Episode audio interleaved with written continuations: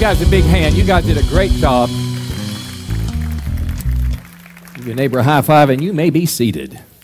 Hey, I tell you what, if you've got teenagers, uh, if you've got college age, great things are happening in Powerhouse. Wednesday night is, our, is the youth service, and Thursday night's a college age service. And I want to tell you those kids are on fire for God.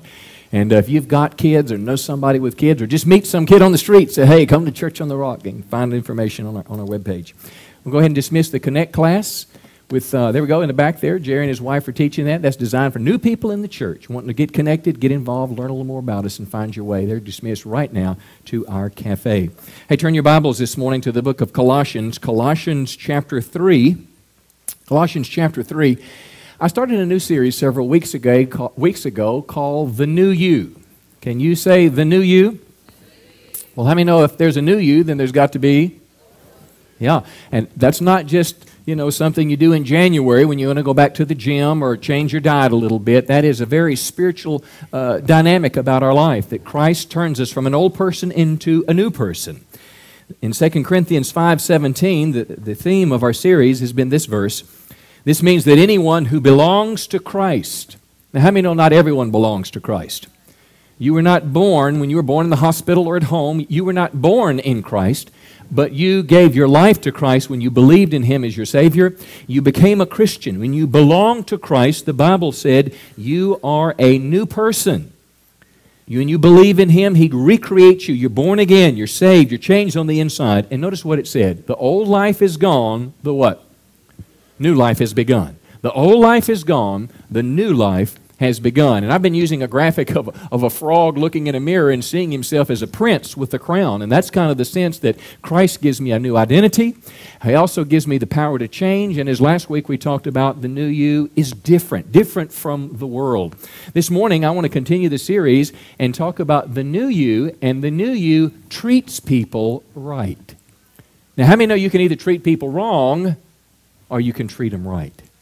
See, this is your family, it's your school, it's your work life, it's everything about you. You can treat them wrong or you can treat them right. Take a picture of something that Hollywood did, a really good movie called The Blind Side. I bet you've seen it, and it's about how to treat people in the right way. It's a brave kid. For wanting to come here, for wanting a quality education, an education denied him by the poor quality of schools he's attended. I tell you, most kids with his background wouldn't come within 200 miles of this place. Coach Cotton, we understand your interest in this young man's athletic abilities. Well, he wouldn't be able to play sports until he got his grades up anyway. Forget sports. Look at the wall. Christian. We either take that seriously or we paint over it. You don't admit Michael Oher because of sports. You admit him because it's the right thing to do. What is he wearing? It's freezing. What's his name again? Big Mike. Where is he going? Hey, Big Mike. Where you headed? Gym. Go ahead.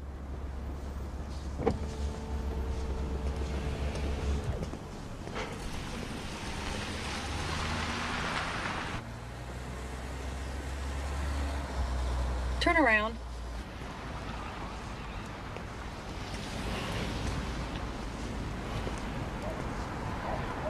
Big Mike! Stop the car.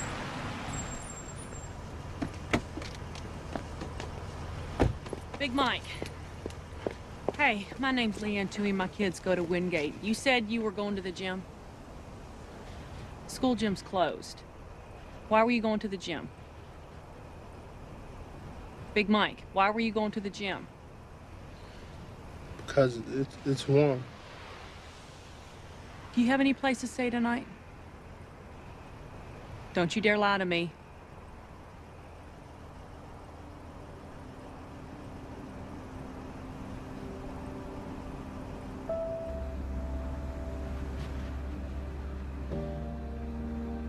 That look many times. She's about to get her way. Come on. Come on. SJ, make room. Get inside. Come on.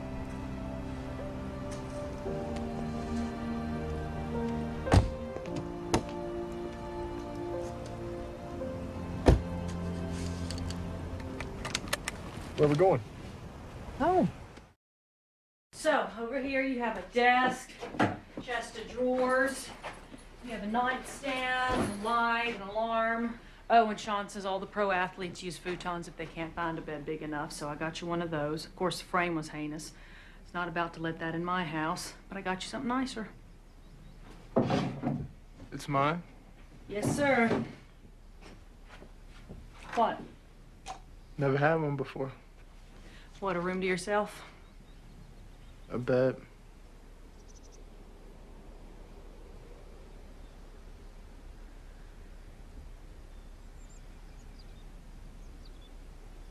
Well, you have one now. Tell your neighbor you have one now. You got a little quiet out there. I'm not telling you to pick up somebody off the street after church now. But what I am telling you is that we treat people differently as Christians. And for some of us, there may be someone that we pick up. But treating people right is not just someone we don't know. How many know it starts in our family? Come on, it starts with your wife, your kids. It starts in your workplace, the way you relate to people that work for you, or the way that you work, relate to your boss, your, co- people that work with you. It relates to the way we relate to strangers. When a tragedy happens in a nation of Haiti months ago, come on, it relates to, to, to people that we may meet. It relates to how we treat people in a restaurant when we just go up to pick up our food. I mean, know there's a right way to treat people and a wrong way to treat people. And how many know the old you teach, treats people in the wrong way, but the new you treats people the you got it already. We can dismiss and go eat, but it's probably not ready, so give me a little bit longer. Colossians chapter 3 verse 9. It's speaking to a group of bunch of people, Christians, that are called to live differently, to live like the new you. And he begins by saying in verse 9, don't lie to each other. And I want you to notice the language. This is the New Living Translation. You have stripped off your old sinful nature. You stripped off your old nature and its wicked deeds. In verse 10, put on the new nature. So you're taking something off and taking something on. There's something about the old you you take off, and how many know if the Bible says to do it, how many know then we have the power of, through God to do it? Take off the old nature, put on the new, and be renewed as you learn to know your Creator and become like Him. So, the key to your becoming different is learning the ways of God, being transformed by the Word of God and by the Holy Spirit, saying yes to Him, and He changes us. Verse 12 Since God chose you to be holy, the word holy doesn't mean that you wear fancy robes or clothes, it simply means that you're set apart to God. So rather than being holy to the world or holy to yourself, you're holy or set apart to God. Um, God chose you to be the holy people He loves. You must clothe yourselves with these things. In other words, you're to put on these new things. You're to put on tenderhearted mercy. You're to be kind. And these are all ways that we treat people. You're to be humble as opposed to being proud. You're to be gentle. You're to be patient. In verse 13, you're to make allowance for each other's faults, which simply means we recognize that people make mistakes just like I do. I don't kick them out, I don't throw them out, I don't get rid of them, I don't throw them away because they make a mistake, but I, I, I walk with them in love. Notice what it says you must forgive anyone who offends you. I'm amazing how many people I know that go to church on Sunday but are still mad at what someone did to them five years, 10 years, 20 years ago. You're carrying an offense. Remember, the Lord forgave you, so you must. Now, notice the language again. Above all, which is most importantly, clothe yourselves with what? Which love, which binds us together in perfect harmony. So here's the picture in this passage. We all come into this world wearing old clothes. We lie. We take advantage of people. We're proud. We carry offenses. Uh, we don't forgive people. Uh, we behave in harmful and hurtful ways. We're not kind to each other. Uh, we're very selfish in our ways. And the Bible says that unless it's duck season or turkey season, you are to take off these old clothes and you're to put on new clothes, which means my old clothes, I was a liar, and my new clothes, the new me tells the truth. The old me behaved very gruffly to people. I was not kind at all, but the new me is kind. The new me is tenderhearted.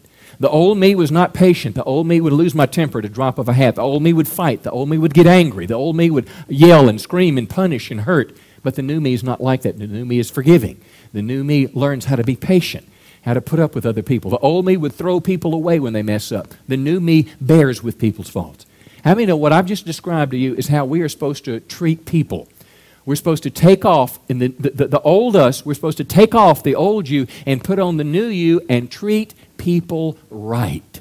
And that's what I want to talk to you about this morning. Just a few ideas. Listen, the Bible is filled with dozens and dozens of ways that we treat people right. But I'm going to deal with three this morning. We're going to look at a passage of Jesus contrasting him to the Pharisees about how he treated a woman that was caught in the act of adultery and how they both treated her differently. And we're going to look at three words this morning that helps us in our relationships. We're going to talk about treating people with honesty and truthfulness.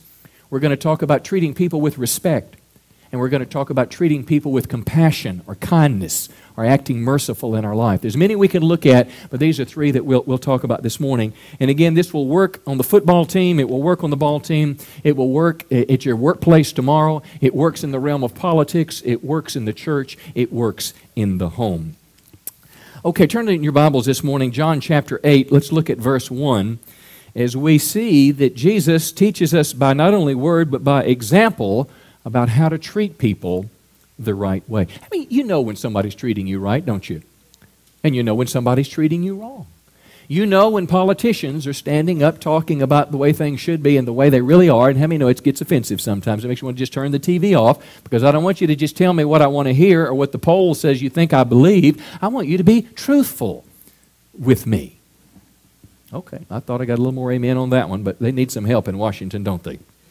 Whether they're Republicans or Democrats, by the way. I mean, what we need is righteousness to turn to America, return to America. It is one nation, not under, come on, independents, Democrats, Tea Parties, Republicans. We are one nation under God. And that's where the Lord commands his blessing. Roman or John chapter 8 verse 1, Jesus is teaching at the temple. So here's the scene. There's likely several hundred people that are around him. Jesus is expounding, and all of a sudden verse 3, the religious leaders and the Pharisees brought a woman who'd been caught in the act of adultery.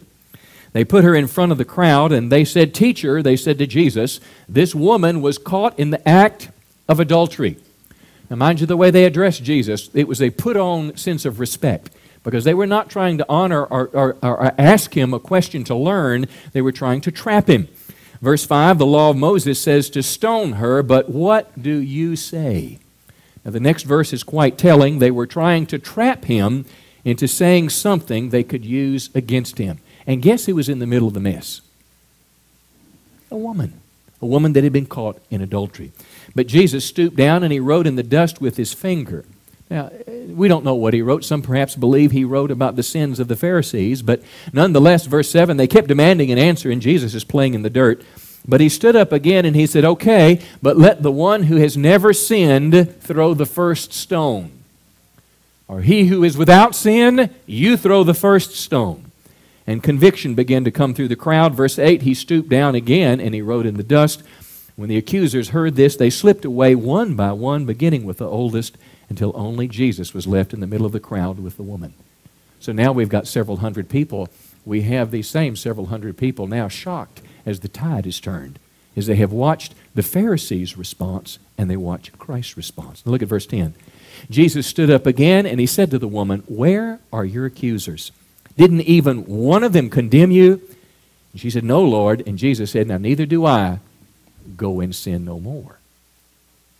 Now, I want you to think of this scenario here. Let's contrast the Pharisees just a minute with Jesus. The Pharisees treated her wrong or poorly. Jesus treated her right.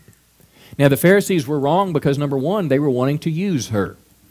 They were people users. People were there to be stepped on. They were pawns. They were to be taken advantage of. How much work can I get out of you? With it? How much less money do I have to pay you? And, and how can I scheme to get around you? And what, what lie do I have to tell to get you the position ahead of you? And it's like using people. It's stepping on people. It's the ways of the world. It's pushy. It's bossy. They had no concern for this woman at all.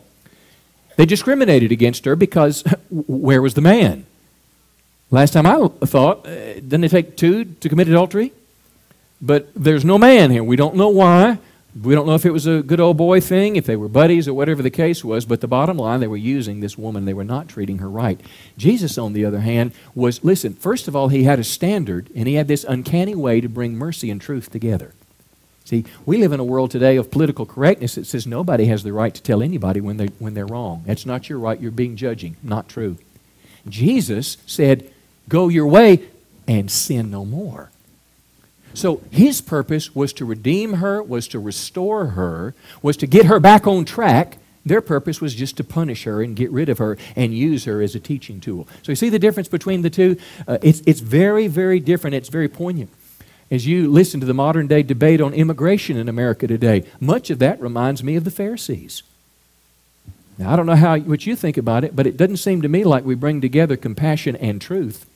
It seems to me like people that are calling for uh, compassion in the sense that we have no laws, we have no rules, anybody does whatever they want to. It doesn't matter if ranchers are killed, it doesn't matter if, you know, the system is exploited, it doesn't matter who pays for it. It seems to me like somebody's just looking for votes. It seems to me like the pursuit of power, come on, trumps everything in our nation today. But there is a way, listen, and it's not a Democrat or Republican way, it's a righteous way, where you can have compassion for people that are in great need, but at the same time have standards and laws and work towards getting people on the right path. In America, we accomplish it today by rallies, by political uh, maneuvering, by lies, by so many different things, by pressure. But in the kingdom of God, come on, we expound the truth and then we live by the truth. There is a right way and there is a wrong way to treat people. There's a right way and a wrong way to handle the problems in America. And sadly, most of our problems are being handled in the wrong way, and every one of us knows it's leading our nation towards some kind of cataclysmic bang. Something's going to happen, you know, when America, uh, when, it, when it hits us. But there's three things that I want you to learn this morning with me in this passage we're going to look at. I want you to see about how we, the new you will treat people with honesty, respect, and with compassion. Can you say those three words? Honesty, respect, and compassion. Now, this all has some roots in Jesus' relationship with this woman, but some of it we'll particularly respect. We'll use it as a launching pad and, and go forward and generalize the principle. I want you to go in John chapter 4, and let me, let's begin with honesty first. The new you treats people with honesty. This has to do with the way that we communicate our feelings, our perceptions with people. Uh, it's our motivation. And again, Jesus had a remarkable way about being honest about the issues, but yet he protected the dignity of the individual. Now, that's a challenge he protected the dignity of the woman that was clearly in the wrong. Now you say, well, how do you know that? It's because these people were just attracted to Jesus. Jesus would go at what was called tax collectors and sinners. The Pharisees, you know, were antagonistic towards them. They just said they're bad people. Jesus would go in with them, he'd have a meal with them, and before you know it, they're following him. A little guy named Zacchaeus is up in a tree and he follows Christ. He goes to his house. Uh, Matthew was a tax collector. He became an apostle, one of the apostles. He wrote one of the Gospels. He was one of these bad people, and Jesus had a way of being able to connect with people, but yet not approve of their lifestyle and turn them onto the right way. See, rather than being self righteous and, and condemning, he had a way to turn people, and, and part of this is rooted in this sense of honesty. And what I mean by that is, Jesus told this woman, Go and sin no more. Can you say sin no more? See, in political correctness, you can't tell people that something is wrong. They have a right to choose. Well, that's just not a loving way. Listen, if there is, if it's a foggy road and the bridge is out, and you know the bridge is out, anyone will want to protect people to keep them from driving in the ditch. If I'm asleep at night and my house is on fire, would to God you would come and wake me up, even if you're concerned about me getting angry when I'm awake. You want to save my life. And there's something about being honest with people. Jesus did it again in John 4 16. Go get your husband. He's talking to the woman, uh, the Samaritan woman, the woman by the well, when Jesus said, uh, Go get your husband and come back here. Uh, the woman answered, Well, I have no husband. And Jesus said, Notice honesty and truth. You're right to say you don't have a husband. Really, you've had five husbands. And the man you live with now is not your husband. Isn't that pretty much in your face? You told the truth. Now, what's happening? In just a few verses, this woman is going to go, Wow, maybe you are the Savior. And she turned and she followed Christ, and the whole village comes to Christ. So there's something about in our communications with people that we are honest but not to talk down to them. Usually, when people are correcting, when they're telling the truth, when they're trying to get it across, usually it's, it's talking down to people. Usually, it's in a punitive way. Usually, it's in a self righteous way, a judgmental way. Jesus had a way to come face to face, come on, as a human being, and show respect, but still tell people the truth. You know, it's hard sometimes to tell people the truth, isn't it? I had this happen to me just the other day. We, we had a, have a meal on Wednesday night, which it's great food, you know, but it's a way to connect with people, connect with friends. That's why we do it. And good food. Anyway, we had a salad. It was a spinach salad. And uh, after the meal, I went to my restroom uh, before I came to get ready for service. And I, and I went to brush my teeth, and I thought, one of my teeth had this big old piece of green spinach on it. And it's like I, it's so big I looked like I'd lost my tooth. And I thought, huh, smiling preacher's been walking around the cafe all night with a spinach on his tooth. And nobody said, oh, preacher, Pastor, you got one tooth there. Okay. Now, why do they, why can't we be that honest? Sometimes you need to just go up to somebody and say, hey, God bless you, brother. Love you, man. Here, take one of these. Well, I wouldn't want to be offensive. Well, they're already offensive. You're helping them.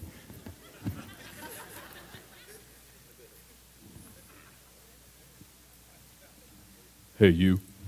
Me with good breath speaking to you with bad breath. Here, need one. You're not talking down to somebody, come on, but you're helping people. Truth is what sets people free, isn't it? The Ephesians 4 4:15, what's it say? We are to speak the truth. And that's where it brings it together. We're not just to speak the truth from our pulpits in life. We're to speak the truth in love. If you care about somebody, it is a key in relationships that we're not doing it for selfish gain, we're not doing it for manipulative reasons, but we're doing it because it's the right thing to do, and it's the beginning, a place of healing and freedom and corrective change in people's lives. Someone say, Praise the Lord.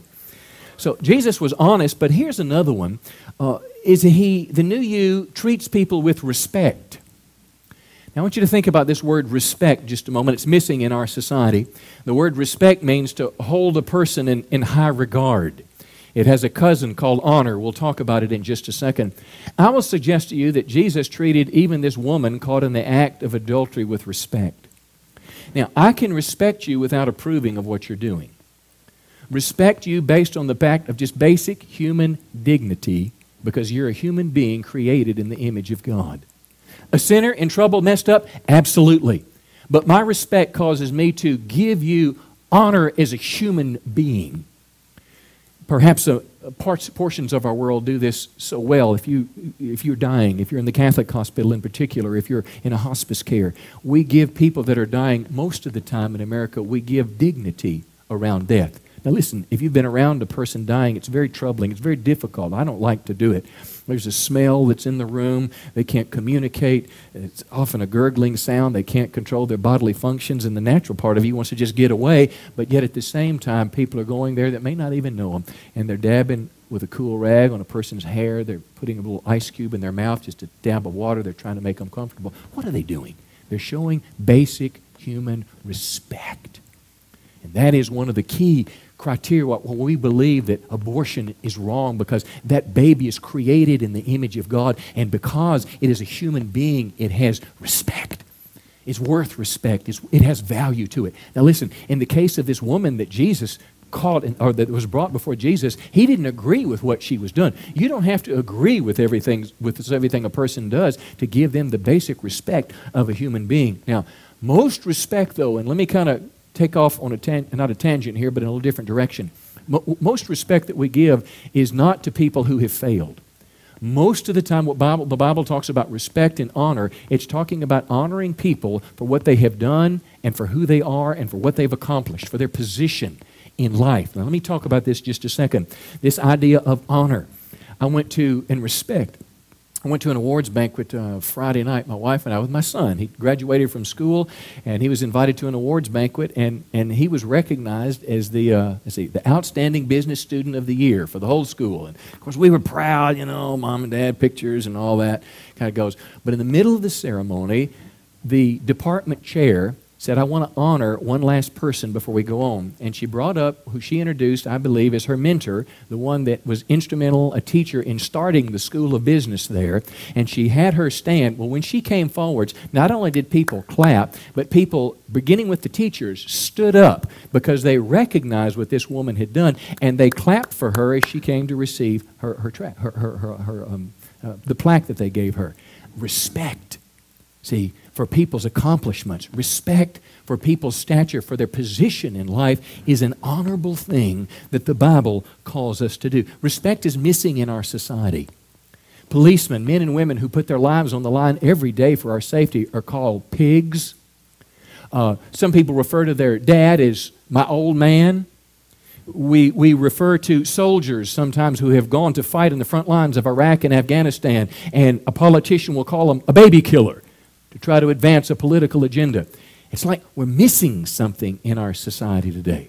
Even the office of the president that used to, used to command respect. Listen, I don't agree with everything that our president does or stands for, but the office that he holds demands my respect.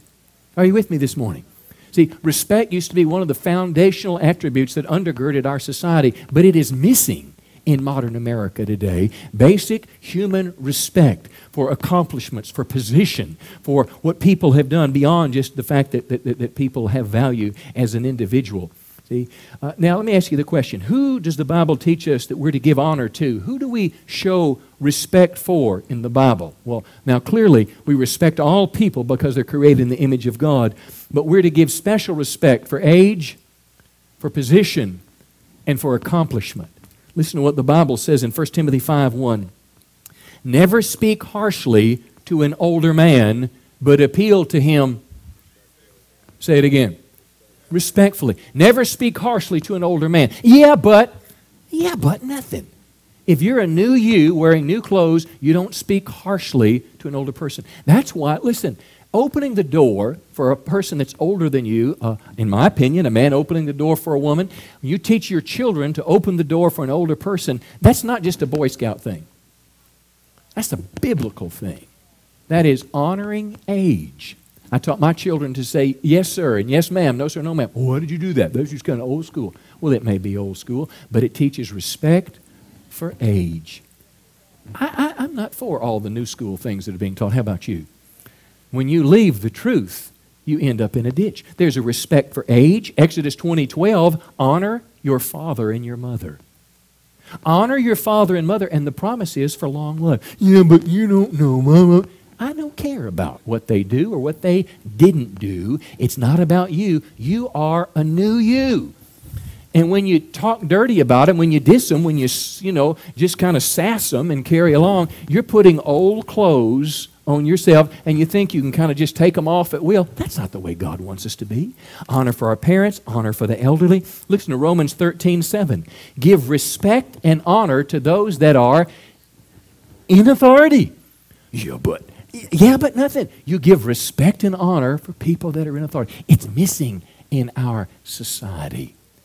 It is a part of the expression of the new you, whether it's the basic respect for human life or whether it's the particular respect for age or accomplishment or position. Let me read you a little story I've, I've read through emails uh, uh numerous times over the past year.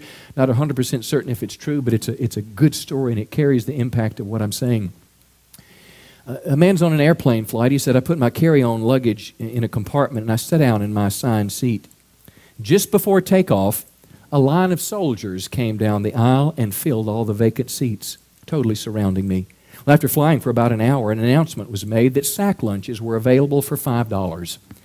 It would be several hours before we reached Chicago, and I quickly decided a lunch would help pass the time. As I reached for my wallet, I overheard a soldier ask his buddy if he planned to buy lunch. Nah, that seems like a lot of money just for a sack lunch. I'll, I'll wait till we get to Chicago. I looked around the other soldiers, and none of them were buying lunch. So I walked to the back of the plane and handed the flight attendant a $50 bill. Take a lunch to all those soldiers. Now, why did he do that? Respect. He didn't know them. He didn't have never seen them before, would probably never seen them again. But here were a group of men and women that were willingly put on their lives, listen, at risk because they were endeavoring to uh, defend the United States of America. And they were worthy of respect. The flight attendant grabbed my arm and squeezed tightly. Her eyes were wet with tears. She thanked me. She said, My son was a soldier in Iraq, and it's almost like you're doing it for him. Now, why did she say that? Because she respected what he just did. See, it becomes kind of reciprocal and it builds itself. Soon after I returned to my seat, I saw the flight captain coming down the aisle. When he got to my row, he stopped, smiled, held out his hand, and said, I want to shake your hand. Quickly unfastening my seatbelt, I stood and took his hand. Now, why did he stand? Respect. What was he respecting? The man in authority, the man that, I don't know who was flying the plane at the time, but no, he was, he, he was the assistant, I guess. With a booming voice, he said, I was a soldier and a pilot once, and someone bought me a lunch. It was an act of kindness I never forgot.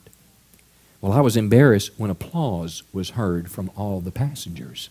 Why were they applauding? Respect. See, what he did was the right thing to do. And they said, We're proud of you. We're standing behind you. Later, 10 young men that day left the flight feeling the love and respect of their fellow travelers. It's missing in America. The new you treats people honestly with truthfulness, and the new you treats people with respect, and it gives honor where honor's due. Someone say, Praise the Lord. Let me look at this last one. G- the new you treats people with compassion. Now, the word compassion, it's some sister words. It's mercy, it's kindness, it's, uh, it, it, it's showing favor to people. Now, Jesus was compassionate to the woman in trouble, the woman that was thrown at his feet, but he did not treat her with condemnation. It's interesting in what he asked her. You remember the scenario when she's there at his feet and, and, and, and the Pharisees are gone. He said, Where are your accusers? Has no one condemned you? She said, No one, Lord. So it just seemed like Jesus, though he disagreed with her sin, had compassion for what she for, for her as a person because she'd gotten off track. It's a lesson for everyday life. I've got a couple little short videos I'm going to show you to kind of finish this. I believe it says more than a word. Take a peek.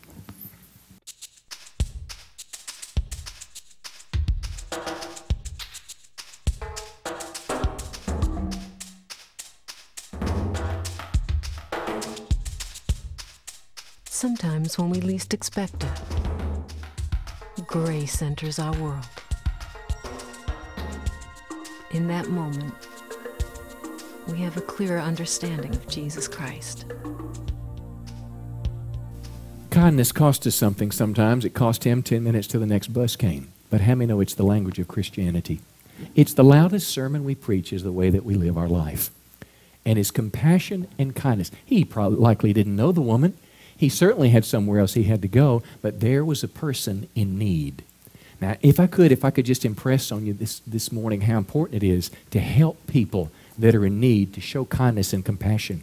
In Matthew 25, I want to leap forward to some day in the future when we're all standing before the throne of God. It's a literal day, it's a judgment day. The Bible says all of humanity is standing before Christ. He is the judge in Matthew chapter 25. And there's a process of dividing people going on. And it's very interesting what the, character, the criteria that he separated these people. Some that would experience eternity in heaven, and others that would be consigned ju- on judgment day to hell. Look at verse 31. When the Son of Man, and that's Jesus, comes in his glory, and all the angels were with him, then he'll separate the people as a shepherd separates sheep from goats. He'll place the sheep at his right hand and goats at the left. Now, I don't know how he did this. I don't know if it was just those eyes of Christ that made people move across. I don't know if an angel would forcibly move a person across. I don't know if there was a name tag on the floor. But somehow everybody ended up in one of two spots. And then the king will say to those on his right hand, Come, you who are blessed by my Father, and inherit the kingdom prepared for you from the creation of the world. Now, the next part is the most amazing thing. It says, Jesus said these words I was hungry, and what did you do? Can you stop just a minute? Jesus Christ on Judgment Day will look at someone, you that go to the homeless shelter. Who goes to the homeless shelter? They go down and feed every Thursday. Who's been going? Yeah, yeah, yeah. Stand up just a second. He works, he has a job, but he just takes a little bit of time. Pastor Joe will take people. His daughter will go. Other people will go. Pastor Mike, Pastor and Sharon go. Just go down and feed people and talk to them about Christ a little bit.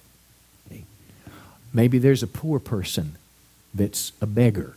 Maybe it's someone you invite in your home for a meal. But Jesus said these words When I was hungry, you fed me. I was thirsty, and you gave me a drink. We say, Pastor, come on now. There may be a kid at a ball game around America who needs water. Maybe when the Haitian disaster came and they didn't have drinking water, and you gave some money, whether it was at the church or, you know, K-Love was, you know, just hit your cell phone and dial this number and we'll put $10 and, and, and it puts a cup of water in somebody's hand. Can you see that Jesus is making the connection for these acts of kindness and compassion? Uh, and this is not undermining be- our belief in the truth now that we're saved by faith in, in, what Christ has done. It's simply saying that this is what this is what saved people do. This is the behavior of a true believer. This is a behavior of a new you type person. I was hungry and thirsty. You gave me a drink. A stranger, you invited me in your home. It's a pretty amazing thing Sandra Bullock did in the movie. It's a true story. I was naked and you gave me clothing. I was sick and you cared for me. I was in prison and you visited me. Have you ever been to the lockup, Boone County lockup? You ever been to a federal prison? Uh, Mike Castle works. He's a, he's a chaplain. Mike, wave everybody. Mike's a chaplain at the federal prison in town. Where's Joe Williams? Joe's not here this morning. Joe does uh, jail ministry every Monday. And God says, I see these things. I watch you when you do that. I watch you when you send a letter. Now, Jesus said something pretty amazing here. The righteous ones will reply, Lord, when did we ever see you hungry and feed you? Or thirsty and give you a drink? Or stranger? Or naked? Or clothed? When did we ever see you sick and visit you? And Jesus the King will say, I tell you the truth. When you did it to one of the least of these, you did it to me. Can I tell you, Jesus makes an identity between himself and people that are in need of kindness and compassion. And as I kind of wrap this up this morning, I want to tell you there's something about this story I want you to grasp. Number one, the first thing is there were, there were, uh, these people were in need of somebody to be compassionate and help them. Someone to be kind. And the second thing I want you to know, and this is probably the most gripping, is that Jesus watched who helped them and he watched who ignored them. And I want to encourage you, friends, if you and I are acting as compassionate people, as we are kind people, not only is it the right thing to do, but there's great reward one day. Give the Lord a big hand today.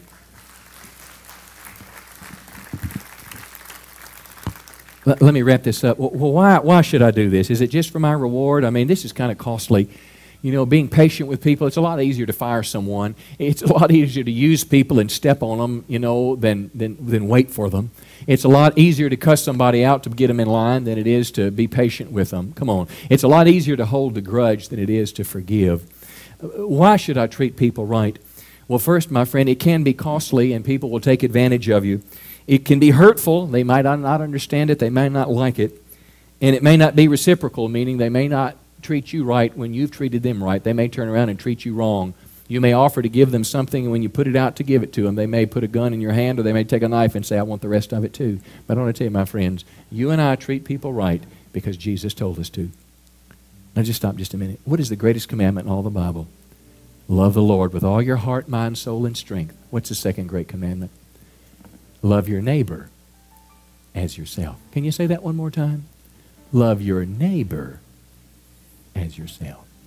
He summarized the whole Bible. Galatians says you can summarize the whole law, the whole Old Testament is summed up in this one command love your neighbor as yourself. I wonder, do you live by the golden rule? Do you teach it? It's in the Bible that we're to do unto others, come on, as we want them to do unto us. See? It's the way we live the Christian life. There's unexpected opportunities to treat people right every day of your life. It could be in a classroom, in school, it could be today, you go out to lunch, how you treat the waitress.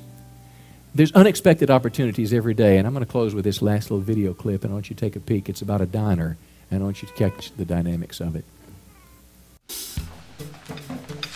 Hey, Helen, who's she? Some new kid. Well, I know that.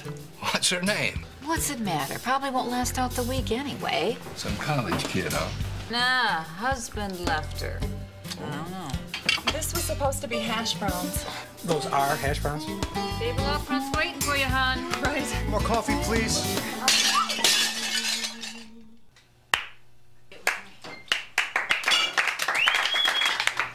Don't tell me. Two number twos with hash browns? Sometimes when we least expect it, grace enters our world. What'd you do that for? In that moment, Cause. We have a clearer understanding of Jesus Christ. Hey, Helen, who's the new kid? She's not a kid, named Sarah. Well, Lord. And you be nice to her, you'll answer to me. What fed into her? Two questions, and then we'll pray and go home. What'd you do that for? Now, mind you, when she fell and dropped her stuff, everybody laughed at her. But when her little rival waitress was starting to fall, she caught her. Why'd you do that? Because? Well, maybe it was because the new you is living in me. Come on. Because I've left the old you behind. I'm not giving people what they deserve. I'm treating people with kindness, with compassion, and with forgiveness, with patience. I'm not holding offenses. I'm not holding grudges. I'm not getting even. I'm showing the love of Christ. I did it because. And the last question what happened to her? Remember the old waitress there, you know? She changed. What happened to her? Maybe the action of grace on the part of that one young woman was helping turn the old you into the new you in the older waitress. Because when you do, treat people right, it opens a door of grace where God can touch and change their heart. Give the Lord a big hand today. He's an awesome God for the chance He gives us. Why don't you bow your heads? Let's, let's pray this morning. I wonder if you're here today and the Holy Spirit's been speaking to you this morning about you're not tra- treating people the way you should. You've not treated people right in your life. Maybe you've been like a Pharisee and been using people. Maybe you've been judging people, very critical, talking down to them. Maybe you've not been patient. Maybe you've not been kind. Maybe you've not forgiven. Maybe you hold grudges. Maybe you're not honest. Maybe you don't show respect. Maybe you don't honor. Perhaps compassion is missing from your life. Kindness is missing. And the Holy Spirit has kind of nudged you in this message today, and you simply want to say, Lord, I get the message. Would you keep working on me and help me become that person you want me to be? Nobody looking around, but if that's you and say, I, I need to make some changes in the way I'm treating people, just lift your hand. Nobody looking around, but you need to say yes to the Lord. I wonder if you're here today and you've been hurt by people and it's really, it has defined your life. It's been hard for you to forgive. It's been hard for you to let go of an offense. It's been hard to be on the receiving end of the pain. And you need freedom. You need something where God helps you to let go of all those things of the past and turn them over to Christ and let go of the people that have harmed you and hurt you very badly. And today is a day where you want to say, I- am going to forgive them. I'm not going to hold the grudge. I'm not going to punish any longer. I'm going to let them go because I, I want to be new. If that's you, I just want you to slip your hand up real quick to the Lord so He knows and you know. Well, Lord, today, on behalf of all my friends today, first of all, we do want to forgive everyone that's hurt us, everyone that's taken advantage of us, lied to us, abused us, broken their word to us, embarrassed us. A lot of tender people in the room today.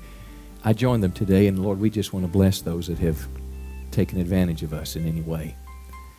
And Lord, for all of us that want to simply treat people better, would you just slip your hands to heaven and say, Lord, I, I'm a work in progress today. And I want the Holy Spirit to deal with me ever so keenly and ever so sensitively, moment by moment, and show me the right way to treat people. Show me every opportunity if I'm at a bus stop and somebody drops their groceries, even if I'm not in a hurry. Let me slow down. If I'm in a hurry, let me slow down and show kindness. If I'm the lady in the diner and people have just laughed at me, help me to be able to reach out to them in love. Lord, would you just anoint us so we can supernaturally love on people the way that you first loved us? In Jesus' name. And everybody said? Have one last prayer before we go.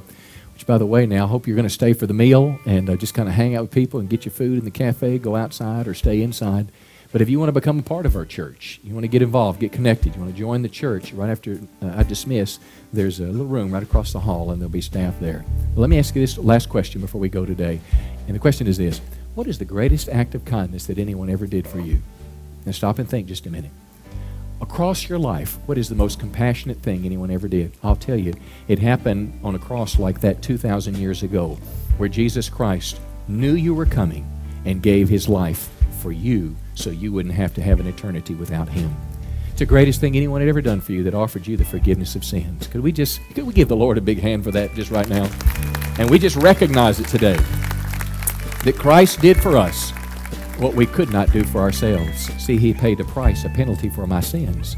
So when I stand before God one day, that Jesus Christ will have paid the price, the penalty for my sin, and I can go to heaven and not hell.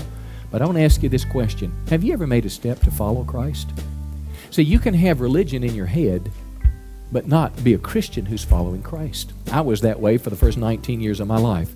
Mom made me go to church, but how many know going to church doesn't make you a Christian any more than going through a car wash makes you a car? Going to church kind of gets you in position to hear it, but you have to make that step to choose to follow Christ. You have to make a step to reach out to Him for forgiveness, for asking Him to take your life, giving Him charge and control of your life. He offers you in return the gift of eternal life. I wonder if you're here today and say, Pastor, I want to get right with God before I go. I'd like prayer this morning before I leave. I want to commit my life to Christ. For some, it may be the first time you've ever made this step. For others, you might have gotten away from God, and today is a day you want to come back. Doesn't matter what it is, but the bottom line, you don't want to leave here today until you've put Christ first, until you've settled the issue for eternity in your life. So if you're here today and you say, Pastor, pray for me, I want to give my life to Jesus, and I'm not ashamed to tell people, would you lift your hand real high? Let me pray for you. Do it quickly this morning. Who are you today? Anyone this morning, I want to lift my life to Christ. I want to turn it over to Him. Praise the Lord. All right, well, listen. Did you lift your hand, dear? Was that you? Yeah, give her a big hand. Did you lift your hand? Want to make a connection to Christ? I'm sorry, I missed you as I was walking by. Come on up, let somebody pray for you. Bring your friend with you.